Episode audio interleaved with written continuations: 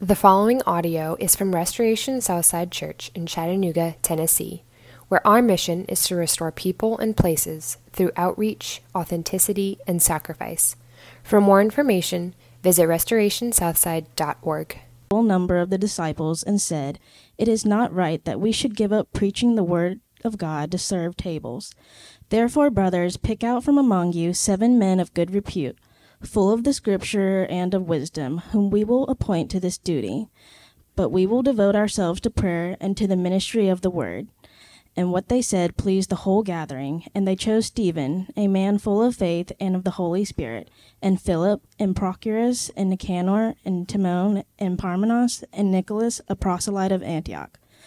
These they set before the apostles, and they prayed and laid their hands on them and the word of God to continue to increase, and the number of the disciples multiplied greatly in Jerusalem, and a great many of the priests became obedient to the faith. This is the word of the Lord. Thanks be to God. You may be seated. Well, good morning. My name is Mark. I'm on staff here. And maybe I should have said what was in the scripture when I was asked at the last minute to play on guitar.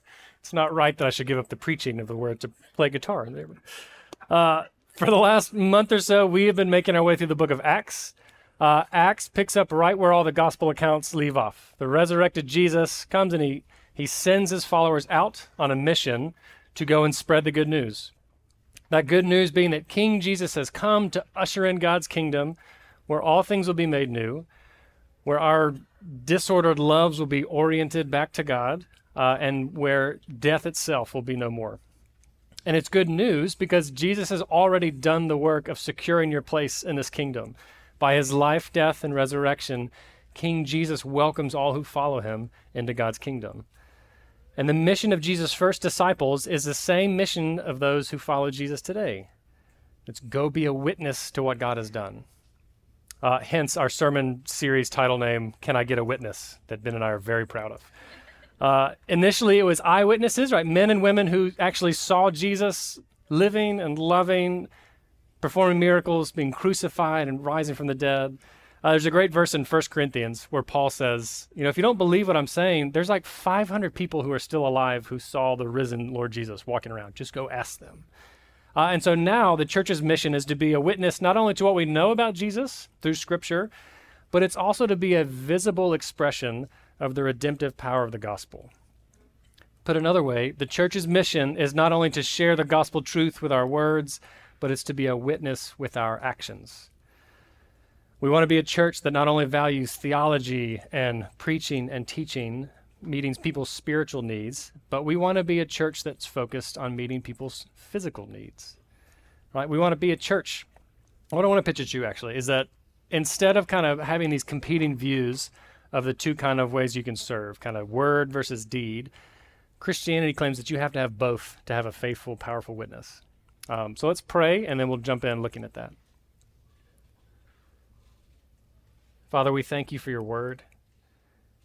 Thank you that it's true, that you give it to us because you love us and you want us to know more about you.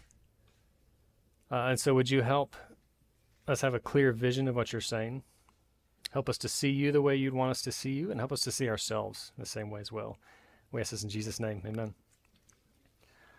Well, this is a timely passage, isn't it?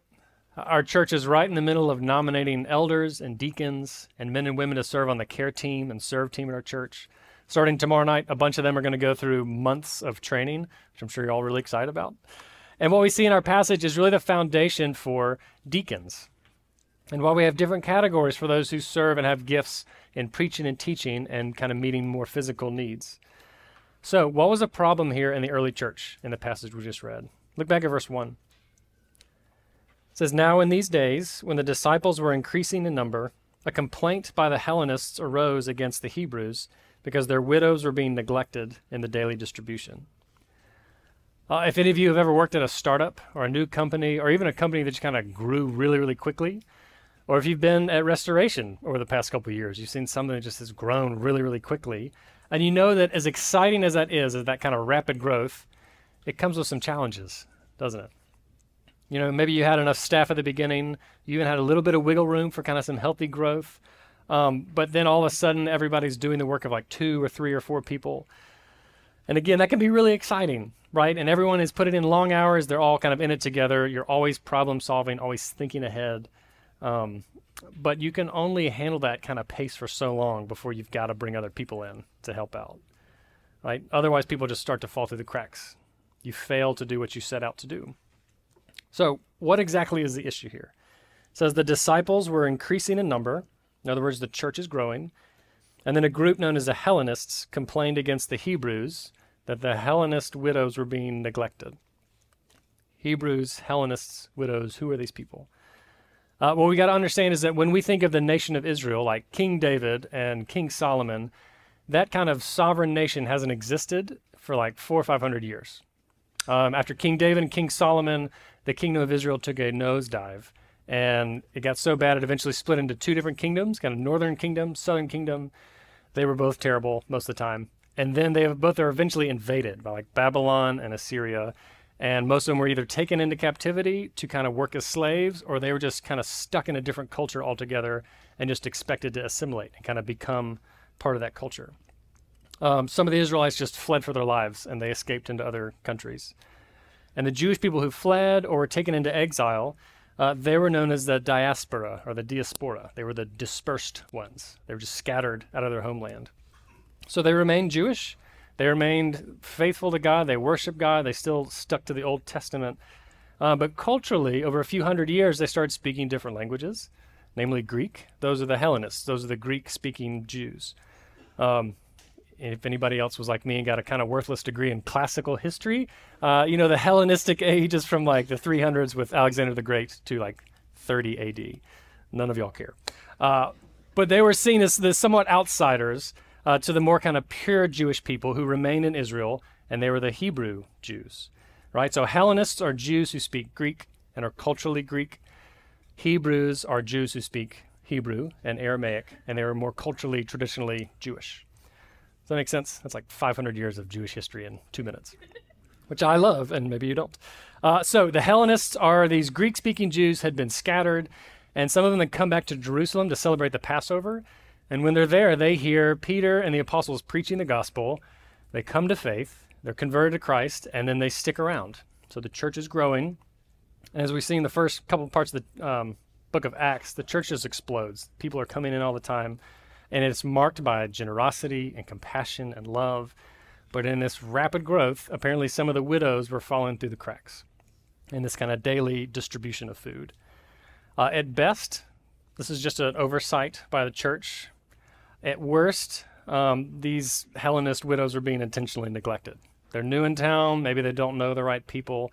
People think, well, we, they're not really part of our clan, so we're just going to forget about them either way, it's a very righteous complaint by the Hebrews or by the Hellenists, isn't it?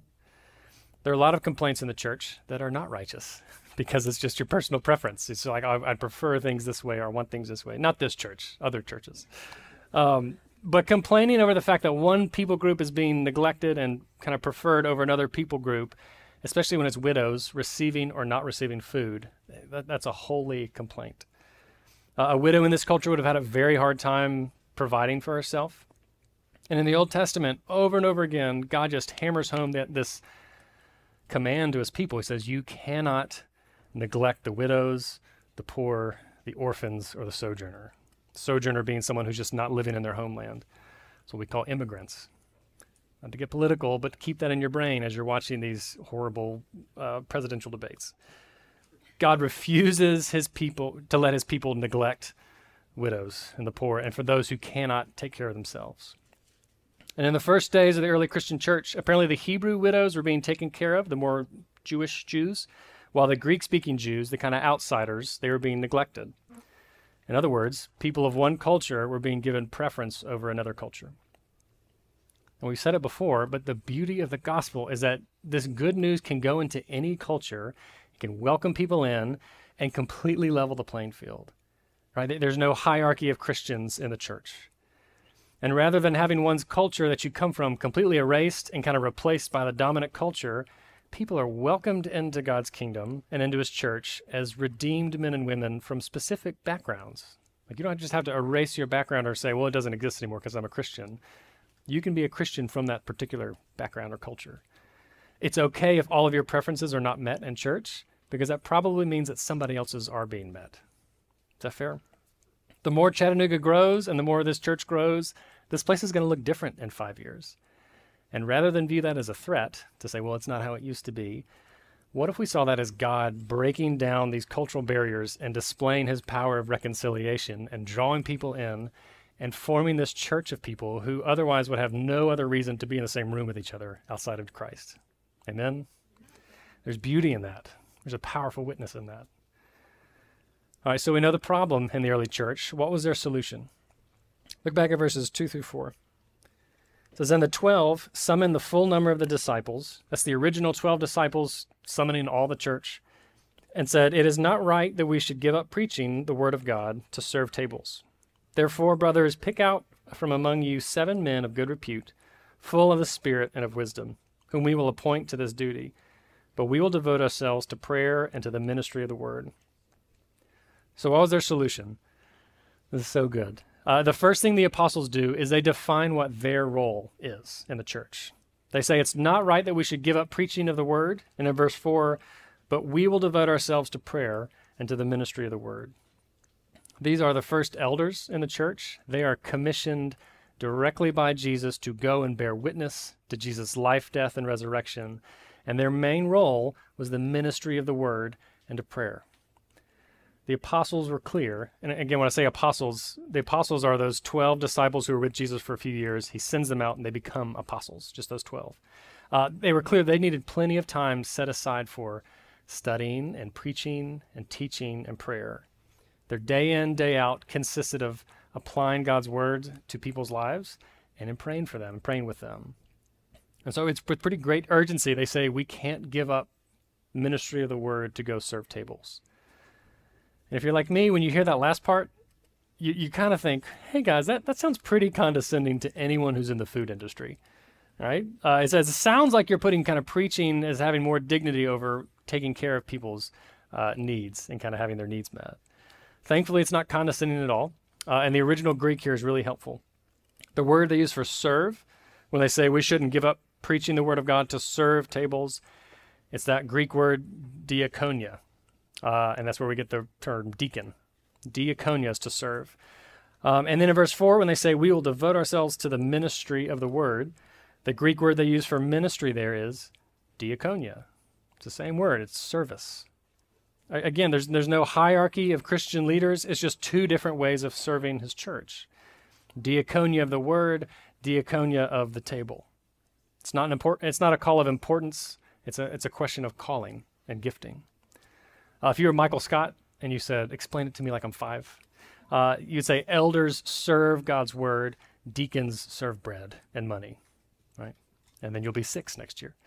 Uh, at Restoration, our, our elders and our care team, they strive to meet people's spiritual needs, and our deacons and the serve team strive to meet people's physical needs. And it is vital for our church to do both. Uh, if we're only meeting people's physical needs, then we are starving their souls and we're withholding Jesus from them.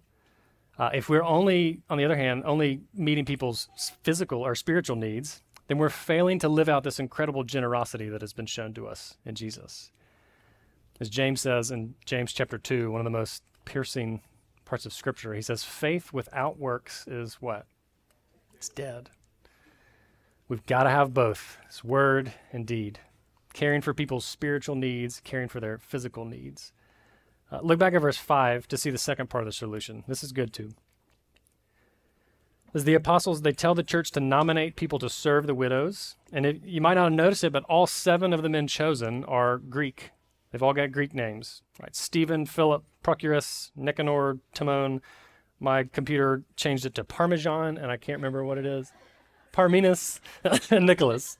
These are all Greek. They're all Hellenists. Uh, there's such wisdom in this, and I think it shows a distinct lack of fear for those who are in authority from these apostles. Right? G- Greek Jews, Hellenist Jews come, they lodge a complaint that their widows are not being taken care of, and it's Greek Jews, these Hellenist Jews, who are chosen to fix the problem. Right? It's men who know the people who are suffering, and those men are given the authority to go take care of it. And you know what the apostles don't do? The apostles don't try to keep all the power for themselves. And they don't say, well, we'll let the Hebrew Jews kind of take care of this because there's more of them. There's kind of the dominant culture. We're just going to let those guys do it. They don't view roles in the church as a way to means to kind of amass power and keep power. They are more than happy to relinquish that power so that those who are best equipped can serve. Uh, for many of you, if you're nominated to be an elder or deacon or serve on the care team or serve team, regardless if you're going to go through that process or not, if it's a good time for you, just being nominated means that someone noticed you were serving in this church and they thought, hey, this person needs a an actual role, an official role in this church. So thank you. You should feel very proud about that. Uh, and please know there are hundreds of you in this church who are serving and doing good work. And if you're not nominated, this that in no way disqualifies you or diminishes the good service you're doing. To kind of put in perspective, the church at this point was thousands of people, and there were 12 elders and seven deacons. Very small number. I hope that's helpful. Uh, so we've looked at the problem. Some widows are being taken care of, some were not. Uh, the solution is that the church picked out um, men who were, as verse 3 says, of good repute, good reputation in the community, full of the Spirit and of wisdom. It was people who were already qualified to serve uh, the church in this way. They were nominated, they were given an official role, and then what happened? How did it work out? Look at verse 7. And the word of God continued to increase, and the number of disciples multiplied greatly in Jerusalem, and a great many of the priests came obedient to the faith. Hold on to that part about the priests. We'll come back to that. Uh, but instead of just a few people doing all the work of preaching, teaching, praying, and meeting the physical needs, uh, in their wisdom and in God's guidance, they split up those duties between spiritual needs and physical needs. It says, And the word of God continued to increase, and the number of disciples multiplied greatly. Because of this two sided coin of word and deed, right? God's truth, mercy, ministry. Uh, people were coming into faith in Jesus because they heard the truth of the gospel being preached and taught the church was praying, and it was clear to all that this community was one uh, that was going to take care of those in need. It's a powerful witness. Uh, I was talking to somebody this week about seminary. They're asking about it. And I did seminary in Charlotte, North Carolina, like a three year program. And I was so excited that I had somehow convinced my brand new wife then that I should go study for three years. We, we, like, we got married in Mississippi and then the next day moved to Charlotte, North Carolina. Um, it was three years of just studying the Bible, learning Greek and Hebrew, learning history, being forced to read all the theological books that I really wanted to do anyway. Uh, and it was going to be great. And it was. We, we met a lot of really good lifelong friends, and it was just this fire hydrant of good information and studying the Bible. But if I'm honest, it was kind of one of the most spiritually dry times of my life which doesn't make any sense on the surface. I was reading my Bible constantly. I had great quiet times because we didn't have any kids. Uh, I was able to read thousands of pages of just some of the best theology out there. I was absorbing so much gospel truth, but I wasn't really doing anything with it. It was very kind of a selfish way of just kind of soaking in all this information. Um, it was not the time of spiritual flourishing I thought it would be, and that's because I wasn't using it for the benefit of anyone but myself. All that to say, we can know a lot about the Bible. We can read all the Tim Keller books. We can listen to all the podcasts. But if we aren't actually doing anything with that truth, if we're not using that truth to serve our church and our community and our families, we're missing it. Right? That's what Luke is getting here at the, at the end of verse 7. He says that many of the priests became obedient to the faith. In the Old Testament, when God gave his people the role of priest, they were pretty much the deacons of the Old Testament. Right, people would bring their money and their offerings to the temple or the tabernacle. The priests would distribute it out to those in need. Uh, it was it was the priests who were most active in mercy ministry. And so, when all these priests in Jerusalem, they kind of start poking in and looking at the church. What do they see? Uh, they they see this incredibly generous Christian community and the, how well they're taking care of their widows and their poor. And then they hear the gospel preached, and a ton of them are converted because it's a compelling witness because that was their job. It was the priest's job for caring for the widow and caring for the poor. And when they saw this gospel truth being proclaimed alongside this generous, merciful community, I mean, that's, that's going to twist the knife a little bit in these guys when they see these people who are not doing what they're supposed or doing what they're supposed to be doing, but they're kind of the sect. And they start following Jesus. We will be a compelling community of people who follow Jesus. And if you're just investigating Christianity, you are welcome to be a part of this community. But we will be a compelling community when we speak truth into people's lives both the good news and the bad news, and when we live generous lives because of the generosity that has been shown to us in Christ. Uh, know that Jesus, the creator of the universe, he stepped into our world, he became a man, and he became not to be served, but in order to serve, and have to offer his life up as a ransom for all who follow Jesus. Amen. Amen. Let me pray. King Jesus, we thank you for the invitation to come into your kingdom. And it's one that cannot be earned by any amount of good deeds. Uh, it's one that we don't deserve to be in. But by your work on the cross, you freely invite us in. And so, Lord, would you help us to live out of that generosity? Would you help us to never think that we are owed something because of what we've done or not done? We are all in desperate need of you and your grace. So help us to treat ourselves and help us to treat others that way. We ask this in Jesus' name. Amen. Would you help us to never think that we are owed something because of what we've done or not done? We are all in desperate need of you and your grace. So help us to treat ourselves and help us to treat others that way. We ask this in Jesus' name. Amen.